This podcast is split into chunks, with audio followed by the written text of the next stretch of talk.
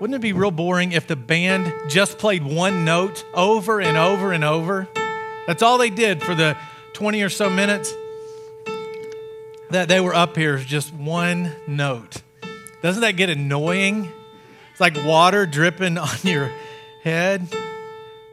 Oh, but they don't do that. They don't just play one note over and over again because we would all leave and say, when you're done, let us know and we'll come back. They put notes together like this.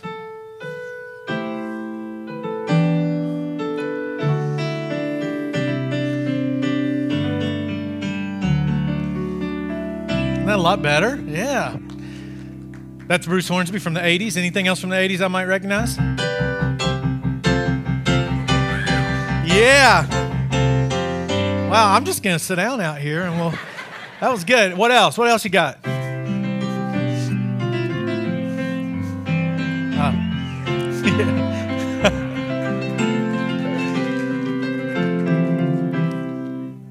Isn't it much better when you put a lot of notes together and it's just not the same thing over and over and over again? Doing that note over and over and over again. What, what if every week you showed up and I did the same message? You already know what's going to be next week. It's the same thing as this week. And last week was the same thing, and the week before was the same thing. It wouldn't be long if I kept doing the same thing over and over again until you said, Man, read a book. You know, listen to a CD, do something because it's driving us crazy. Just the same thing over and over and over again. We don't do that. We try to present different relevant topics to people. Some people live their lives doing the same thing over and over and over again. Thinking, if I do this one thing, if I can just get to this one thing in my life, then everything's going to be better. Or I'm going to be happy. If I can just achieve or buy or get or snag that guy or that girl, whatever it is, if I can just get there, then my life is going to be happy. So people live their lives just the same over and over and over again It doesn't make a lot of sense when we were created to live this full life. The Bible talks about over and over again that God has a plan for every person and how He wants us to enjoy life. If you read through the Bible, you'll see very quickly God's plan is not for us just to do the same thing over and over and over again or look to that one thing that we can achieve to make us happy. God wants us to play music with our lives. A lot of people live their lives doing the same thing over and over again without ever experiencing life the way it was meant to be. In John 10, verse 10, if you could wrap your mind around this one verse that Jesus said in John chapter 10, your life would change. If you could wrap your mind around it and, and totally grasp the meaning of it, just one verse. If you got nothing else out of today, you get this one verse and know what it means, your life will change. It's when Jesus said, I've come that they might have life and have it to the full. The same thing over and over and over again, thinking you're going to find happiness there or fulfillment there is not going to be a full life. So, in this series called Mosaic, this is the third week of, I've been talking about the path to that full life. Because a lot of people who claim to follow Christ and say, Yeah, I'm a Christ follower, I follow him, a lot of people who make that claim, they don't live a full life. And then people who are not Christ followers, they definitely don't live that full life. But as you read through the Bible, there are clear ways, clear ways to get there. It's not a three or four step process to say, well, if I do these three or four things today, then I'm going to have that full life. It's about a journey. And then I've noticed the people who grow spiritually, emotionally, relationally, and I've noticed that somehow those people have figured out a way to get off that one note they think is going to make them happy and make music. Somehow they figured it out. And in this series, I've been talking about making little changes day by day, changing your habits little by little, and then one day stepping back and seeing the masterpiece that God can create in your life through discipline, through habits, through doing something different today and then something different tomorrow, and then putting all those things together, and then one day stepping back and realizing I'm growing. I'm a different person. I'm not the same as I used to be. I'm getting along through life better because of these habits. We're calling them spiritual disciplines. Now, I know that title doesn't rock your world and make you sit up with your pencil and go, yes, spiritual disciplines. How motivating. But God asks us to practice, not in a legalistic kind of way, but to practice things, habits that will help keep us close to Him. In the book, The Life You've Always Wanted, John Ortberg says this about spiritual disciplines. A spiritual discipline is any activity I do by direct effort that will help me do what I cannot now do by direct effort. So there are things in my life that I'm unable to accomplish now that if I would just do what I can do now, I would be able to get there. You may not feel the full life Jesus promised right now, but he's saying if you experience it little by little, piece by piece, one day you'll be able to be there and accomplish that which you may not be able to accomplish right now. So, as I was putting this, this series of messages together about spiritual disciplines or, or, or habits, I thought, I want people to leave every day with something they can do. Not in a way that burdens people down, but in a way that frees people up to say, you know, if I practice this on a regular basis, my life is going to be different. Nothing that burdens you down with rules or something you have to do, but if I can convince you to begin to practice some of these things, you will experience freedom like you've never experienced it before. You'll experience that full life that Jesus talked about. And I thought, what if I could motivate people to actually participate? So, the first week I gave you something very tangible that you could do. We had the life journals available out of the info booth. And if you ordered one, they're out there now. If you want one, go by and take a look at it. It's a great way to get into God's Word and begin to read what He has to say to mankind. And I said, if you do that for a month and it doesn't work, and you're not different, nothing's changed in your life because you've gotten into God's word, bring it back, give it to me, and I'll give you your money back. Money back guarantee. What else could you get? Last week I talked about rest. And I thought, if I can just convince people that they should rest, that they should just disengage, take some time, kick back, and just dump everything out of their minds and really, really rest. And I talked about some different ways you can do that. And I thought, if I can get people to rest, that's going to be a, a, really big task. If I can just convince people that, that, hey, go out this week and take a day of rest like God wants everybody to do. So I thought that material, that message would be the hardest one to deliver, to get people to do until I started to read about and research about what I'm going to talk to you about today as a spiritual discipline. The next thing that's going to get you off of that one note, the next thing that's going to make your life start to make more sense. The next thing that's going to reveal God's will to you in a way it never has been before. So, the third habit or discipline is fasting. If you want to get off that one note fast, then fast. Fasting, here's just a, a definition of fasting we'll use it's denying my appetite to better concentrate on God.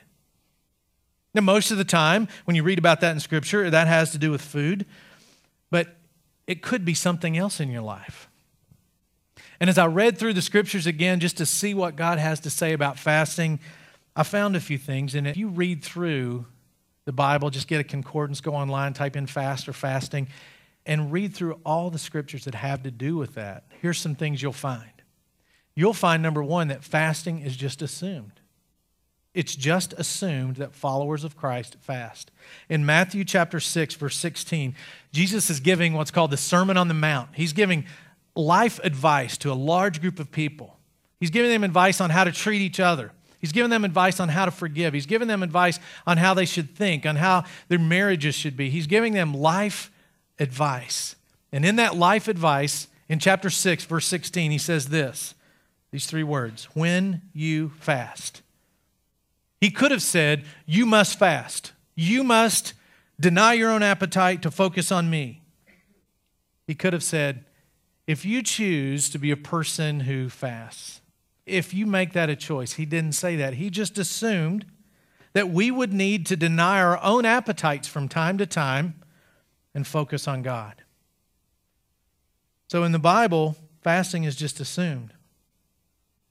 Also, in the Bible, fasting had a purpose. It has a purpose. And you might think, why fast? That's weird. Go without food, don't eat. My goodness, have you ever had the Billy Barou from Moe's? I mean, what do you mean, don't eat? I don't get why God would say, go without food.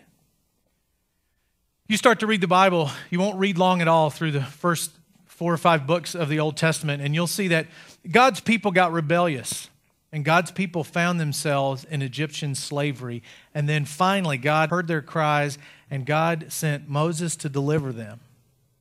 So he delivers them, he takes them out of Egypt, and they're out in the desert. God's guiding them. He performs miracles. He opens up the water so they can get through. He closes it back off again so their enemies can't chase after them and destroys all their enemies in the daytime so they knew where to go he provided this big cloud so they could follow it at night it was a big pillar of fire so they could follow that and then it came time to feed these million plus people they couldn't carry enough food to feed themselves so what god did to feed them was at night this stuff would fall from heaven literally and be on the ground it was a miracle god fed them. So they walked out that first morning. They're probably thinking, what are we going to eat today? We're already out of food. And there's just stuff but they don't know what it is, so they use the word manna, which means what's that? Literally in Hebrew, they walk out, what's that? That's what they name it. So you want some what's that? It's good, you know, have some what's that.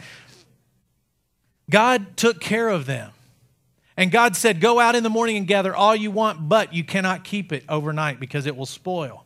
So if people tried to keep manna overnight so they could have like a manna fest the next day, I guess, they couldn't do that because it would spoil overnight. What God was trying to do through the 40 years of providing them food in the desert was teach them to trust Him for everything.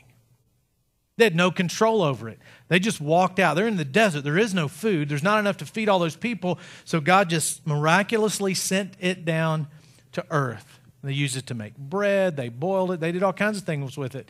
But God used those 40 years of providing that food source, that manna, to teach those people to trust Him.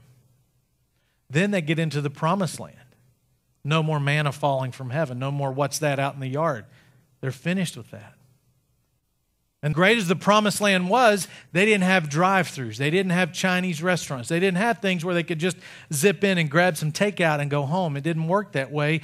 If you ate in that culture, you either caught it killed it, skinned it, picked it, or you bought it from somebody that just did that. That's the only way you got to eat. There were no restaurants to go hang out at and order food. You got it because you went out and got it. So then it didn't take long for food to become a really important part of their day. So the first thing they did when they got up, what are you thinking about? You're thinking about, I need food. I got to go kill some food. I got to go catch some food. I got to go pick some food. So they began to think about food over and over and over because if they didn't take care of it, if they didn't think about it, they didn't eat. And it wasn't long till they were searching for food instead of searching for God. That doesn't mean that food's bad. It just means they were beginning to fill their stomachs and their lives with something other than God. I mean, I, I don't think about my food that much. I mean, I just, I'm hungry and I go eat. I usually don't plan out, like, I'm going to eat here this day, and then, oh boy, I'm going to go here. I just, hey, what, what do I feel like today? Mexican, Chinese, you know, good old hamburger, what is it? They had to think about it, and the more they had to think about it, the more it became their focus. Enter fasting. Enter God saying, you need to take a defined time and you need to stop focusing on what fills you up physically and focus on what can fill you up spiritually.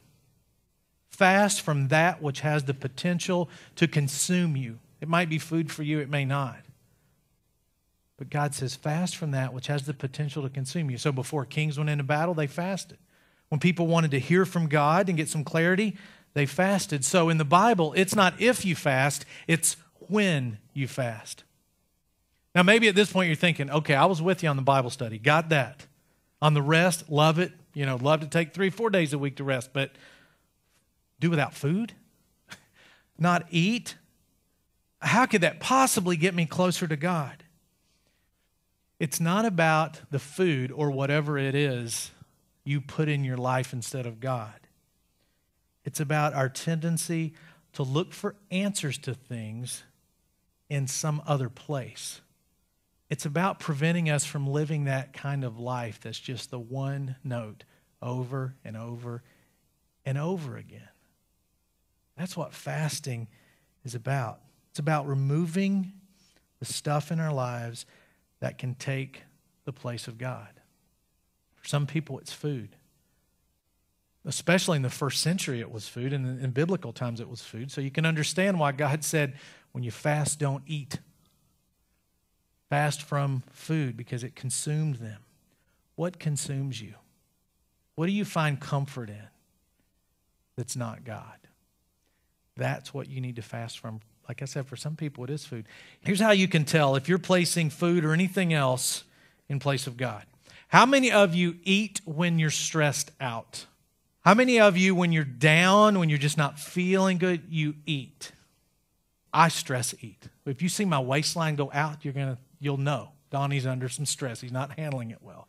When I'm stressed, there is nothing like a bag of peanut M&Ms. I stress eat. Maybe you stress eat. Stress eating means, if that's you, that means that I'm looking to that for some comfort, for some stress relief. Where should I be looking for comfort and stress relief? Not M&Ms, not chocolate covered almonds, but God. Nothing wrong with those wonderful, innovative ways to present food, but when they become the thing I get my comfort from, I need to fast from that. I need to step back away from it and think, you know, I, I don't need to get my comfort from this. My comfort needs to come from God. That's why Jesus said, when you fast, because he knew our tendency to put those things in our life. When I fill myself up with those things, I have less room for God. None of those things, whatever they are, whether it's food or technology, your cell phone, your computer, your hobby, whatever it is, none of those things can fill you up. None of those things can take the place of God. So Jesus said, when you fast, when you dedicate a time to remove those things from your life so you can have more God in your life, Jesus says God will honor it. Matthew chapter 6 verse 33 says, "But seek first his kingdom and his righteousness, and all these things will be given to you as well." All the things you're chasing after by hitting that one note, that one note, that one note. He says, you, you seek me first. Seek me first and you'll have a way different perspective on those things. Fasting is getting spiritual results from a physical decision. After Jesus said, When you fast, he said this Don't look somber as the hypocrites do. They disfigure their faces to show men they're fasting. I tell you the truth, they've received their reward in full. They wanted people to know, We're fasting. Look at us. Oh, we look terrible. I know. I, I, I look, do I look hungry? I, probably do look hungry. It's because I've been fasting. Jesus said they've already received what they wanted. They wanted recognition from people. I worked with college students for 12 years on a couple different college campuses, and they're peculiar people sometimes and at that age. And we're sitting around this campfire in South Louisiana, and we're having this real serious time and I'm talking about humility and, and, and, and what it means to be humble. And this guy, I kid you not, this guy said, I'm the most humble guy I know. And I was like, okay, that that's not, you know, I'm not communicating here. You know, something, something's not coming across the right way if that's what you think humility is. in Isaiah 58, the longest passage about fasting in the Bible, God's people were like that. We're the most humble people we know. We fast better than anybody. God, look at us. Look what a great job we're doing fasting. Look how hungry we look. Look how mournful we look, how skinny, and how, look at our dark circles under our eyes because we haven't eaten. God, look at us. And God was not pleased with that type of a fast. And God said this in Isaiah 58. After he said, What's in a sense? Are you kidding me? you think that's fasting? He says in verses 6 through 9, No, this is the kind of fasting I want. Free those who are wrongly imprisoned, lighten the burden of those who work for you. Let the oppressed go free and remove the chains that bind people. Share your food with the hungry and give shelter to the homeless. Give clothes to those who need them and do not hide yourselves from relatives who need help. Then your salvation will come like the dawn, and your wounds will quickly heal. Your godliness will lead you forward, and the glory of the Lord will protect you from behind. Then, when you call the Lord, he will answer. In other words, true fasting is redirecting things off of me and my desires and what I think fills me up, and it's turning that towards something else, towards God. And God is saying, if you were really fasting, you would be concerned about somebody other than yourself. If you were really fasting, you wouldn't think life was just all about you. You wouldn't just keep hitting that one note over again, going, that kind of sounds like me, me, me, me. He said, You would look out and you would see there are people that have need. You wouldn't just be looking in yourself, you'd be looking outward that's the result of true fasting. It takes the focus off of me and it puts it on God. There's other needs in the world besides yours, is what God is saying. So, when I choose to fast, when? Here's some things that happen it helps me refocus my life, it helps me change my focus. In, in John 6, verse 35, Jesus said, I'm the bread of life. He who comes to me will never go hungry, and who believes in me will never be thirsty. Jesus said that after he had miraculously fed 5,000 people with a little bit of bread and just a few fish. He performed a miracle and he fed these people, and their bellies were full. And he was trying to communicate to them, Your bellies might be full now, but you'll be hungry again. I am what fills you up. He was trying to communicate to them yes, you're full, you've got your fill of food. I'm what fills you up, not, not this, not this one thing over and over. That's not going to fill you up, not whatever you want. It's not the house you want, the car you want. It's not the thing you're chasing that's going to fill you up. Jesus said, "I will fill you up." The M&Ms aren't going to fill you up. I am what fasting does, it helps me refocus off of the things that I've consumed myself with and I've filled myself with, and it helps me focus on God. It helps me pay attention to things I need to pay attention to. Sometimes my wife will talk to me and I don't listen. And she might say something twice and I still don't listen. But then there's that moment where I kind of lock eyes with her and she's like, Are you listening to me? because she knows that there's all this stuff going around in my mind that may not be bad stuff, but she knows he's got to dump all that out and stop that before he can listen to me. That's what God is asking us to do by asking us to fast. Listen to me. Take some time and dump all that other stuff out you filled your mind up with and listen to me. Refocus your attention off the things that grab it and deny your own appetite so you can hear me. Fasting helps me refocus. Fasting also renews my spirit. When I get all depleted, when I get worn out, when you get all depleted and worn out, you might look to something else other than God to fill you up. And like I said, it may not be a bad thing, it might be a good thing, but when it comes in place of God, it's time for a fast. Jesus said, Matthew 5 or 6, Blessed are those who hunger and thirst for righteousness, for they will be filled. If you hunger and thirst for God to fill you up, He will. Not only will my spirit be renewed, but my soul will be renewed. By denying my appetite to better concentrate on God, it'll renew my heart and it'll change my desires. In Psalm 37, verse 4, it says, Delight yourself in the Lord, and he will give you the desires of your heart. Great. Does that mean I get anything I want? He'll give me, he'll give me what I want. That's not what that says. It says, Delight yourself in the Lord, and the desires of your heart will be put there by him. He'll give you the desires of your heart. Also, fasting helps reveal. It reveals what's in my heart. If you've ever said to yourself, I wish I knew why I felt this way. I wish I could understand why I feel this way, why I act this way. Fasting can reveal that to you. But when I'm filling up my hurts, my stress, my questions, my fears with, with food or something else, then God can't reveal to me what's really on my heart. It'll never come out because you're putting something else on top of it that can't get you the answers. If you go to the doctor to take a physical, the day before your blood work, what do they always ask you to do? Fast.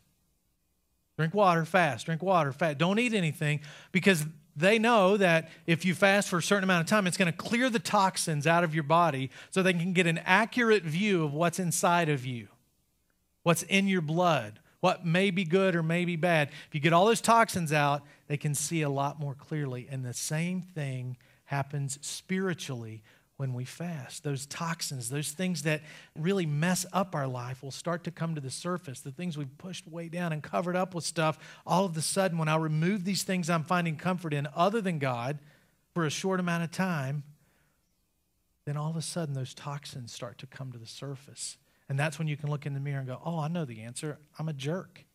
Or, or I know what's wrong. I'm greedy. I'm filled up with lust. I, didn't, I didn't know that.